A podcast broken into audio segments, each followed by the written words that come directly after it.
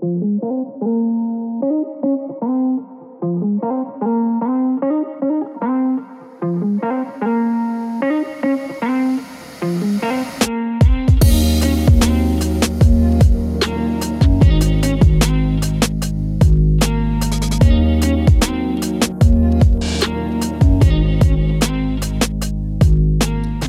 to Faith and Fable, a pastoral podcast that discusses common and often controversial topics from a biblical perspective. My name is Matt Miller. And I'm Matt Henry. And we are dealing with the coronavirus part two. I guess. I don't know. We're going to deal with the fact of the quarantine. We're two weeks in. People are having more questions, reacting in all kinds of different ways. So we want to kind of take a look at this because you and I literally just two days ago got back from Ethiopia. I don't know when is this thing going out? Tuesday. Oh, so this yeah. is going out tomorrow. Tomorrow, yeah. our time. Yeah, whatever that means in podcast time. but we we just got back from Ethiopia, and so we had the pleasure, if you will, of watching this whole thing unfold in America from the other side of the world. Um, and what we did was we left a church that was essentially functioning in a very normal day to day process. And now we have this cease and desist notice for all gatherings over 10. And apparently, our governor just announced today that starting tomorrow, you must stay at home unless it is an emergency. Mm-hmm. That will go or over essential. Well. Yeah, whatever that means. So you turn on your Facebook or your Instagram, whatever it is, and it's all coronavirus all day, every day. And so we thought, let's give some more thoughts to the whole situation. Uh, we've had some chance to make some observations. Um, the Surgeon General just said that this week is going to get real bad, so we'll see, maybe. Um, all of it's an effort for people to take the whole thing seriously. That's what's really going behind it. It's like, look, guys, we keep telling you, and you, you don't seem to buy into it, so we're going to tighten things down. Um, now, we're not going to produce show notes for this one. It's really a, a very random flow of thought. So if you're trying to see clear order, eh, welcome to our brain or mine. Um, but right now, so far in um, this country of ours, over 20,000 people have died from flu by the end of February. By the from the flu. From the flu, not the, flu. the coronavirus. Right. Um, but you've not heard a single thing about it. So I want people to understand that. Worse, in 2020, it's expected that over 600,000 people are going to die from cancer in just America. We're not talking worldwide. Uh, but most sad and most vile is that to date in America, approximately 196 thousand little babies have been aborted, and no thought, no words, no thought. So we're all freaking out over this, and we're trying to figure out pastorally how do we help people think about it um, because whether you're freaking out about it or you're not it's affecting you so i got a friend we both do who needs open heart surgery and they've just told him no you're going to postpone you until this whole thing passes. But meanwhile, you can't talk to anybody, be around anybody because you might get this thing. So um, we're going to put off your open heart surgery because of the possibility of this. And the hospitals are just being destroyed because of people's fears. So it's affecting you whether you're handling it well or not, uh, one way or another. So we're going to give you in no apparent order just our thoughts, observations, and then we're going to try to give some pastoral counsel. Yeah. So, first, we would say that fear of the unknown is a very powerful force and it has been made very evident in this situation. And, and this is something we've been t- talking about this all week as we've just watched this thing unfold while we were in Ethiopia, just the power of fear. And it's just crazy. Corrie ten Boom does a nice quote. She says, Worrying is carrying tomorrow's load with today's strength carrying two days at once. It is moving into tomorrow ahead of time. Worrying doesn't empty tomorrow of its sorrow, it empties today of its strength. That's good. Yeah. And if if you don't know who she is, she was in, uh, she was put into a um, what do you call it? The uh, concentration camp for helping rescue Jews during World War II, and went through some of the most horrible things you can imagine, and through all of that suffering and stuff, saw the faithfulness and sufficiency of of Christ in it all. So when somebody like her or a Joni Eareckson Tada speaks about fear of the unknown, suffering stuff, it's worth listening You do to. well to listen. Yeah. Um, so again, fear though is this very powerful force, and we mentioned this in our first episode about the virus, but this gets into that whole great sin of what if. Oh my. Um, you know, this this idea of what if and the paralysis that takes place. It it paralyzes you in your actions for today. Um, it puts you into a spin that's very hard to get out of, as as it it's the beginning. Um, not based in reality, but only in what's potential. Yep. And that's the challenge of it. It encourages you to make decisions then that are not based on what is revealed, but what is feared. And pastorally, it's ex- it, I feel I, I feel actually bad for our president. You know, if he does nothing and says, "Let's see how this progresses," he's he's doomed. If he tightens it down, which is what he and every governor is doing, but the point is that you, you're dealing with the what if, and people are screaming and demanding, "You've got to do something." It's like, well, how do you know? Uh, What what what are you going to do? How how do you make a decision on that?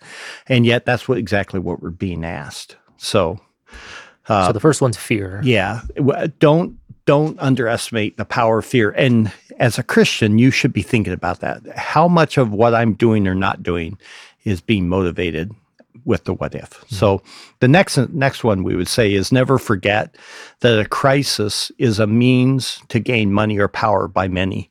Now, if you will follow though both of these, you will usually see things very differently in many situations.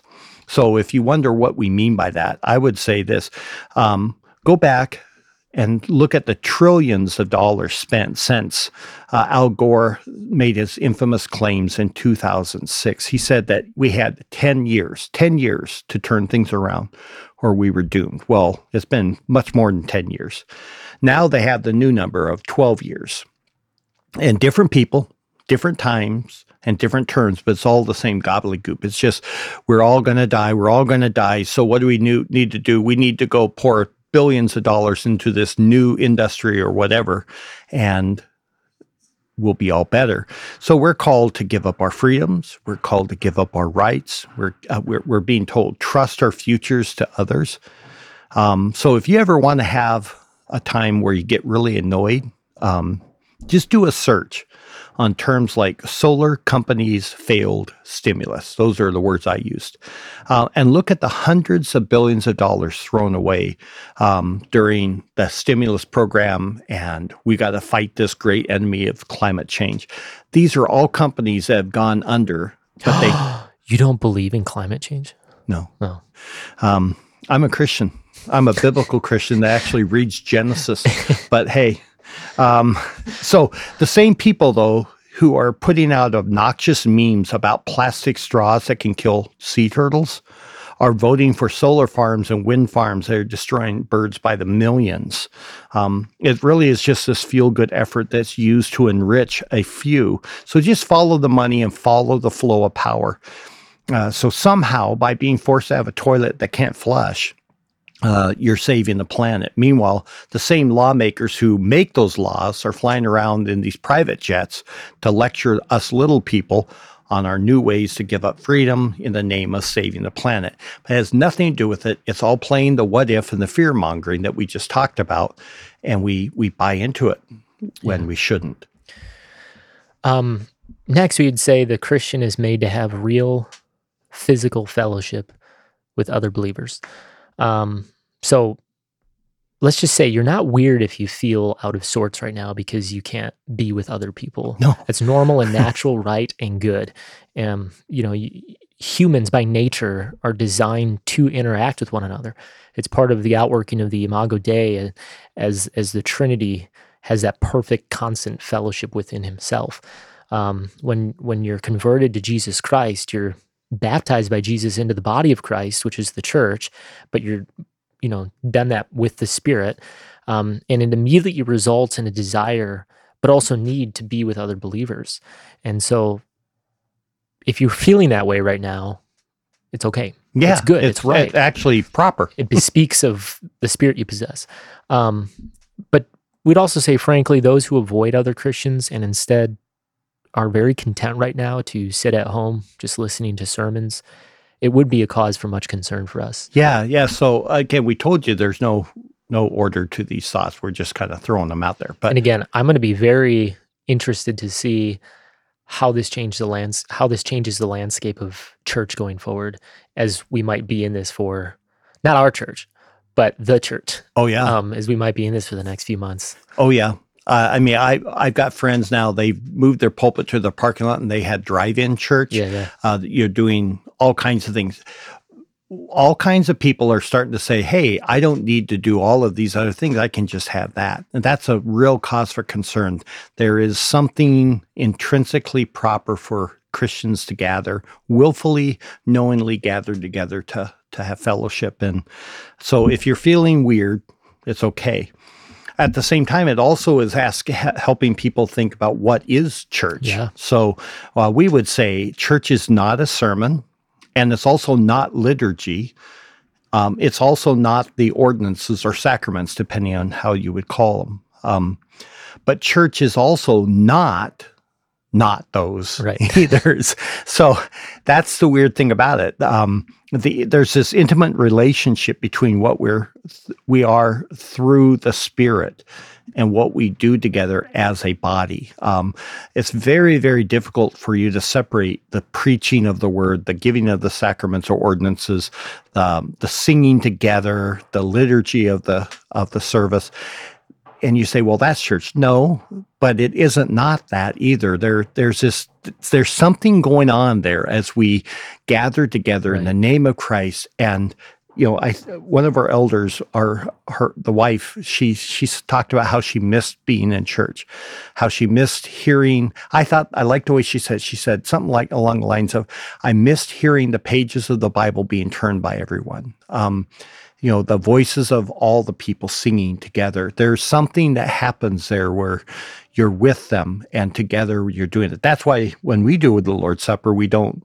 each take it separately, but we wait for everybody to take it because it's something that we share in. So we you and I we're actually right now working out how we're going to call our people to worship without somehow implying that once all of this passes, we don't need to gather anymore because, hey, we can just do it online and you can stay in your underwear or pajamas and, and worship because, hey, you know, you heard a sermon or you sang some songs. Yeah, yeah. Um, also, uh, times like these are good because they do begin to reveal those places of both growth but also weakness. Yeah, amen to that. Um, you know, a, an example is how perhaps you view your children if if they're usually at school. I mean, what is this bringing out in some parents right now? You know? Oh yeah, there's parents who are freaking. They're like, I don't know what to do with these kids, and it's like they're your kids. Figure it out. Um, but because they're usually at school for X number of hours each day, they become accustomed to living a life that's not around the yeah. idea of schooling and instructing and parenting them. Uh, a lot of the homeschool parents those poor kids, nothing's changed. No. this is, and it's weird at home too, because so my wife's a stay at home mom, but I also work at home. So literally nothing has changed in her home. Like my daughter comes and knocks the same annoying amount of times every single day on my office door. but, but, nothing's changed. And it's just, so it's, it's weird because we're trying to, we're watching what's happening um, and I know we're in a unique situation sure. where I work at home and stuff, but uh, it's just very strange for us because nothing's different. Um, but it's it is it has been interesting to watch the adjustments that other people are needing to make right now. And, and we're not making a judgment even there. No, no, we are saying take this as a great opportunity to watch yourself though. And it's like, are you watching tension, frustration? Are you feeling like you're being robbed of something because now your children are there 24 seven? Um, or do you feel like it's your job to keep them active? It's not. Right. Your job is not to create a schedule of activities from sun up to sundown um, every single day, and somehow you're pro- now promoting a, a learning environment or something. Just live with your children live out your life with them and you're going to be fine. Uh, yes, you will need a schedule, but but it probably doesn't need to be as complex as in your mind you're thinking. Right. Um, humans make things so much harder than they need to be. Yeah. So, So I mean, yeah. we would ask all these questions like this. You know, so what, how how are you viewing your children right now who are usually at school, um, or how would you spend your time, um, or have you been spending your time being suddenly restricted to very minimal activity? Yeah. Again, tomorrow the order's going out, and except for like going to the store, the hospital, or walking on your sidewalk, you're pretty restricted. Um, how you handle your finances now that money's perhaps not flowing consistently into your Yeah. This account. is, you know, if you're not making the same paycheck as you were, then that should tell you something. If you're in trouble, then it means that you're probably not living within your means. You're pushing the envelope and and so you're not prepared for when difficulty arises. So you should think about that. Imagine what we would do if the internet got shut down. Right? We- yeah, it can't happen because our podcast would end. well, yeah. That that alone is the reason Right. all resources must be diverted to keeping internet running. Yes. Buy mugs. yeah, but I mean, no, no binge watching, no Facebook, no TikTok, because I mean, your TikTok account is full. I know that, but Yeah. uh, I do not have a TikTok account. well, we you, you should get one though. Um, you know, but whatever other thing that we normally use to just help us check out, um, just imagine if all that went away. You know, so we're just saying use this time as a reflection on priorities, how you're orienting your life, these kinds of things. It could be actually a very helpful revelation. Yeah, remember, guys, nobody is dragging bodies out and leaving them in the gutter to be picked up at some point later on, like in past some of the pandemics brought, right? There's no mass graves going on here in America or anything else. So this is a very gentle, right now, maybe it'll get worse, but it's a very gentle way to examine yourself. What What is being revealed about my heart that uh, maybe prior I was able to amuse myself from thinking. So another one would be then, in light of that, the wise person will take consistent stock of his heart and house during this time. So uh, we, we'd be so dumb as to say, why don't you start making notes on your cell phone uh, of what is being revealed? And then ask yourself what what needs to change and why. Um, husbands, most definitely, you should be doing this. Husbands, fathers, but moms, wives, uh, even kids, the, all of you are having things revealed. Uh, something that if you have small groups in your church, maybe this is something you guys could all do together and then begin to discuss as they still gather, maybe through messages, some message system or uh, conference calls. But how are you uh, redeeming this time and what is being seen? Um, if if you waste this time, it- it'll be a shame Yeah, yeah.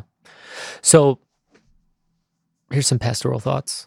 because we're pastors and it's a pastoral podcast. Yeah, so this is, I guess, required. Um, George Mueller says the beginning of anxiety is the end of faith, and the beginning of true faith is the end of anxiety. A great quote. Um, anxiety, in other words, is simply the evidence of a weak faith, and that's true. Um, and again, this is this is not a rebuke, but it is reality. Uh, we don't want to slam anxiety, but we don't want to celebrate it either. Um, it needs to be shepherded, um, you know, by your parents or spouse, pastors, friends. Uh, but we would say most of all that that needs to be shepherded by the Word of God. William Gurnall states, "Let your hope of heaven master your fear of death. Why should you be afraid to die, you who hope to live by dying?" I I love that one. Yeah. You who hope to live by dying. Um, what are you afraid of, O Christian? We said that last pa- podcast on coronavirus. Why are you so afraid? What What is it that has you so tense that it's terrible? Um, the worst that happens, Christ would. I mean, if Christ was here, he wouldn't say, "Let me hug you," and I'll, I'll, I'll encourage you to take your anti-anxiety meds. He would look at you and say, "What is it that you fear? Why are you afraid of that which could destroy the body? Rather fear the one who can destroy the body and the soul. And if you were able to say your soul is right and good and safe with Christ, then he's he's like, then you have no reason to fear. Um, it's such a simple idea. So if you're having anxiety, just understand we you you need to begin to shepherd that, guide Right. that right. And so what we're going to do is take you through a famous passage that sometimes is thrown at you like you know, take this and shut up. Right. Um, out of Philippians 4. And we're going to give up some just very simple, nothing in depth here, uh, but a reflection on Philippians 4, because it's one of the most common passages talked about with worry. So you want to read the passage? Yeah. Um, and this is verses four through nine from chapter four. Paul, who's writing, says, Rejoice in the Lord always. Again, I will say, rejoice. Let your gentle spirit be made known to all men. The Lord is near.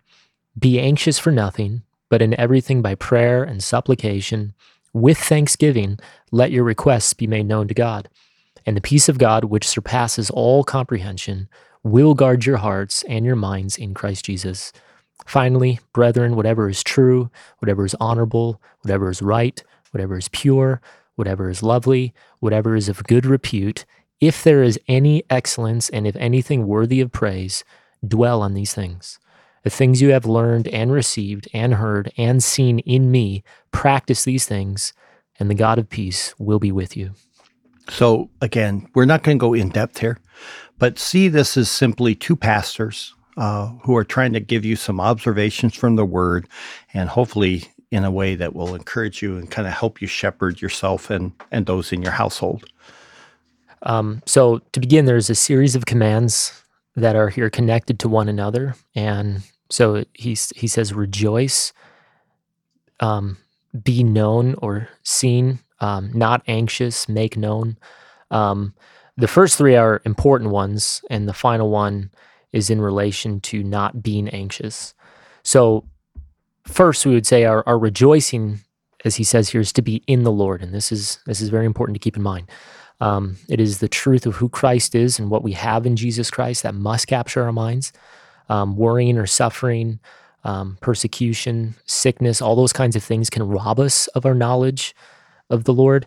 Uh, we can forget that though we're being pressed in every possible way, that He is still with us. Um, that there is nothing that can separate us from Him and from the love of the Father. That truly, though we may fail and we might fall and falter, we will not be conquered. Um, that greater is He who is in us than he who is in the world. And so these are not little truths. No, those are, are awesome things. things. Yeah. Um, and these are what we what must bind our minds with to help us take every thought captive. Um, and so we must learn them until they become a habit. Um, and, and we know that we've made them ours when they're actually now moving us to obey uh, this twice stated command here to rejoice. Right. Um, right. But but always in the Lord. So it's not just some stupid praise the Lord, praise the Lord. It's it's contemplating what we are and have in in Christ that as we have that, then we're rejoicing in those things and the other things then begin right. to fade away. So the second thing he says he commands us to do is to exhibit this gentle, meek spirit to those around us.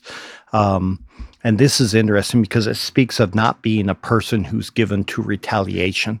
Uh, that's the idea of the word. Uh, it's the idea of not insisting on your rights, uh, but showing the respect for others as well. So you can think of uh, ways this can be modeled in this current situation with the virus. how might our households or our marriages and relationships with neighbors be transformed if we actually show this kind of spirit to them? Because we're being commanded not to just be this, but to let it be known, let right. it be seen, mm-hmm. uh, so that people are watching and observing this. So, so how are we showing this? Um, uh, my wife, I can just give as a quick example. She just finished this morning writing a stack of cards that she's going to be mailing to various people uh, who are Christians and non-Christians alike. Uh, words of encouragement, word of the gospel, that she's praying for them. It's just a way that she's showing a care and a concern for them, even though she's limited as to what she can do. How are you doing it? What might you be doing? Um, that's the question. Yeah. Um, third, we are not to be anxious. Uh, it's very clear here. It's interesting that it's written in the negative. Yeah. Um, yeah. He says, "Don't be anxious," um, rather than saying something like be hopeful or be at peace. He's saying do not be anxious. So there actually appears here to be some kind of corrective taking place that, that he wants to be very clear about. Anxiety is present. Yeah. And so he's saying, stop it. Yeah. um, and then notice also, though, the strong contrast. Uh, anxiety is to be turned into prayer. Um, he said, nothing is to become everything. He says, be anxious for nothing, but in everything or in all things, situations, ideally or presumably ones here that are bad, um, in those by prayer and supplication, now let your requests be made known to God. This is cl- classic Paul, put off, put on. Yeah, and he doesn't say stop being anxious. You have to fill that void. Yeah, and you fill it with prayer. Right. Um, in all things, and that's that's what's key Yeah. though. Um, so removing worry, and this is the key here. Removing worry isn't done in a vacuum, but in activity that's been ordained by God. Uh, so how do you battle anxiety? Well, you battle it by letting your requests be made known to God. Now he already knows what they are because he's God, but there's something in the act of doing that that even is helpful to relieve some of that anxiety. Well, and and the what we said there is an activity ordained by God because a lot of people will say, well, you know, when I'm anxious, I just need to get out and jog. And it's like, okay, fine, jog, but you're not. Trust me, you're not dealing with anxiety. You're numbing Um, it. That's that's yeah, you're numbing. That's an awesome way to say it. Um, you're doing something, but it's not what God has ordained as the way you address it. You want to go for a run, go for a run, but then during that run, fill up your time with prayer. Right. Um, that's ordained by God. Um, and to break this down a little bit more, um, it's interesting here. You pray to God, but as you fret, right? Um, you you turn your anxieties into these prayer requests. So you take whatever that is that's causing anxiety, and that itself now becomes the request. Um, maybe you write them down as they come. Maybe you just stop each moment of the day and give them in prayer to the Lord. Um, it really doesn't matter how or when, as long as you do it. Um, but you don't just pray about it. That usually, you know, We've heard these kind of prayers. yeah, it becomes just kind of this whine fest uh, where you explain why everything is so scary or why it's so bad, and really you just end up worse than the way you began. Um, rather, you do it though, as Paul instructs here, in supplication, uh, which of course carries an idea of urgency. Um, it's not, you know, you're rolling your eyes and saying, "I know, I know, I have to pray about it," um, but it's with a sense of urgency that God is to now hear these burdens of your heart. Um, and then how are you how are you supposed to do it? I was looking up a Bible verse. Oh, okay. Well, then let me answer my own transitional question. Uh, God, you're a bad podcast partner sometimes. Um, so, I'm sorry. you- sorry, You're, you're to do it with Thanksgiving. Um, as that's the qualifier here. One of the most commonly ignored, though, um, qualifiers that comes to that comes with dealing with this issue of worry. He says, turn worries into points of thanksgiving because there are these opportunities to acknowledge that you're weaker than you thought.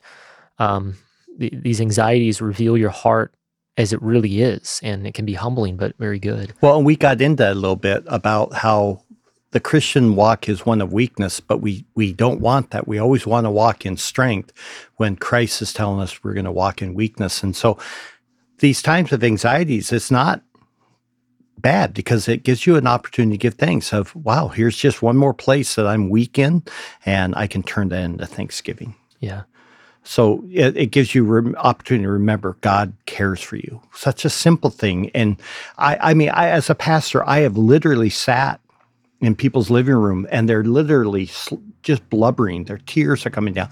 They're filled with frustration, despair, anxiety. And I begin to talk to them and it's like, do you believe God has abandoned you? Well, well, no. And and as I'm talking, you can almost see them. Their back starts to stiffen, and they become more confident. They're just being reminded that no, I, actually, I don't believe any of these things I'm doing. I'm like, I know you don't. I know you. I know you love Christ. I know that your your hope is in Him. You just forgot.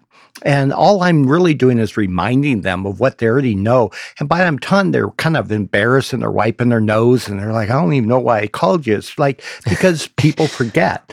Um, yeah, it's not bad. Uh, they, they just show you that your heart is weaker than you want to accept. That's very humbling, but it's always good. Uh, God cares for you. Um, these anxieties, anxieties remind you that God is in them. Uh, their source is God Himself. So you can thank Him that this is something He's given to you. It's not something that He accidentally let slip by. And now He's like, oh no, what do we do? What do we do? He's, he's like, I gave it to you. And you're not going to stumble over this. So learn to thank Him. yeah. Um, and then there's a promise given to us, Right. Which is A good promise. yeah. Um, and he says, verse seven, God will guard our hearts in Jesus Christ. Um, as we practice then this basic, and it is, it, it is a basic spiritual discipline, but it's a discipline nonetheless. But as you practice that, what you'll find is that peace becomes your companion. That's the promise here. And not one that makes in, entirely makes sense. Um, this is a peace, as he says, that is beyond us, beyond comprehension or understanding. Yeah. Um, it, in other words, it's not going to be accomplished by some human means. People can't give it to us. So, this is why at some point you have to just turn off the news. You have to stop reading the medical articles. You got to stop putting your hope in the newest breakthrough. Those things ultimately aren't what will give you peace. Um, In fact, right now in this coronavirus, I have had some conversations with people where I've said, All right, so you're freaking out over this. Has and you just looked and read this article. Has anything changed for you? Well, yeah. I mean, I'm like, no, nothing has changed. Nothing has changed. You still can't leave your house. You still have to work from home. You still have your kids. Nothing has changed. And yet you're freaking out more because you watched another. Turn it off. Just turn it off. Yeah. It's not going to matter if you catch it and you die from it. Having watched eight hours of CNN will not help you. right. But turning your words into words of thanksgiving and supplication, that's good stuff. Yeah. And and there's a peace that comes. Um, your heart. It is God who guards your heart. Yeah. God will guard our hearts. Um, in other words, this is a gift of God to those.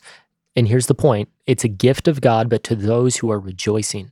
Um, in conjunction with that earlier Yeah. command, rejoice. Again, I say rejoice. It's showing that meekness. It's letting our fears and needs be known to Him, but on a consistent basis. Um, and so this is God's peace. Uh, he possesses it, and therefore He alone is the one who gives it. Um, but it is not for all. It is only for those given to this practice here of what Paul has just commanded. Right. Put off the anxiety, put on a thankful request to God, and rejoice. And then in verse 8, he sums it all up. He says, finally, whatsoever, or let, let me read from the New American. Uh, finally, brethren, whatever is true, whatever is honorable, whatever is right, whatever is pure, whatever is lovely, whatever is of good repute, if there is any excellence and if anything worthy of praise, then the command dwell on these things. Let your mind dwell on them. Rest there. So, this is uh, my wife's passage that she takes every woman in our church who's ever talked with her over any issue. Ultimately, they end up here. It's don't be anxious, but with thanksgiving, let your supplications be known. The peace of God. And people are saying, yeah, but what if, what if, what if? And it's like, and second, along with that, you need to put on right thinking. So what are what are you filling your minds with? And this gets back into why are you watching nonstop news? Why are you on the Drudge Report or whatever it is that you go to for your news? Um, what in what way is that helping you to think about things which are honest or just or or proper or excellent? Um, the more that you begin to dwell upon the things which are of worth your mind and your energy to, the better off you're going to be. And uh, almost every time as a pastor, you and I will find that the problem that most people have is that they're just thinking badly or they're not Right. thinking at all, Yeah. right? And so they're just literally being driven by whatever is the latest horrible thing. So if it's a straw that's killing a poor turtle, they're freaking out. If it's somebody heard that their brother, sisters, uncles, best friend, uh, mother-in-law uh, had somebody approach them and try to steal money from them, then we're all freaking out about personal safety. It's like dwell on that which is good. Yeah. And it's such a helpful passage too in any kind of anxiety because just a technical thing here, these are written all in first class conditionals um, where, you know, uh, whatever is true, honorable, right, pure, lovely, if there is any excellence and if anything worthy of praise, um, it does not presume doubt. It could be translated since there's things excellent, since there are things worthy of praise. In other words, those caught up in anxiety, extreme forms of anxiety, and they can't see anything good. They can't see light in those times. The the assumption here is that there is stuff good out there, and it's the person of God Himself and His promises to you. And so those are the things that we ought to dwell on, not just Yep.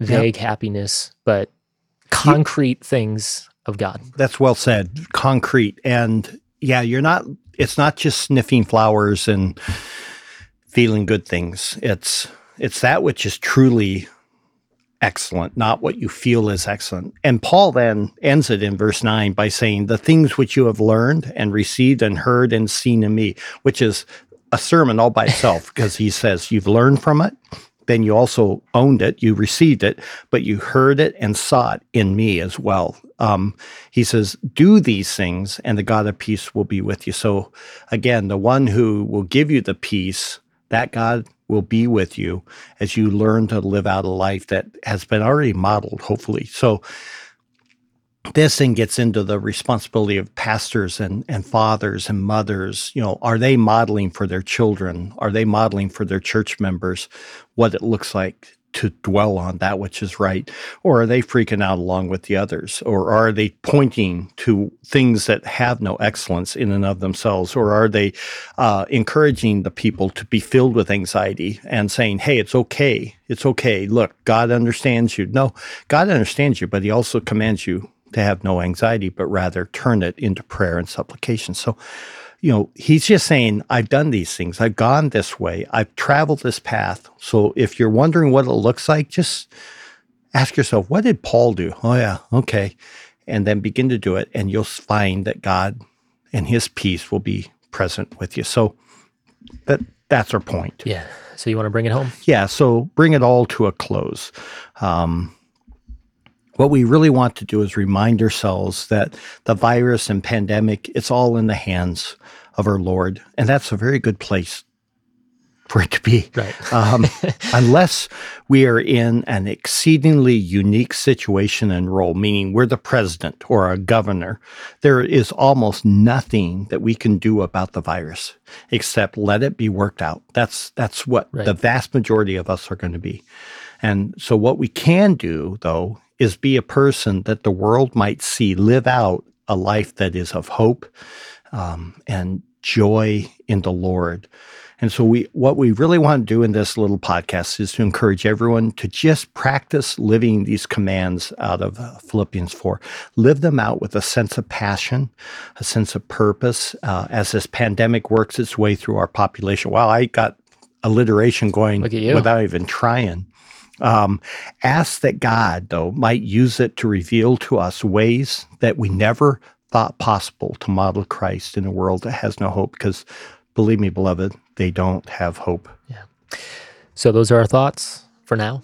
Um, we'll see what happens in two weeks.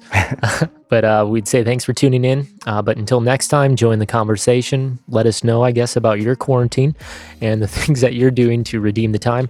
Uh, leave us a five star review and comment on iTunes. Don't forget to like, share, comment, rate, and review. Hit us up on Facebook, Instagram, and Twitter, and tell all your friends.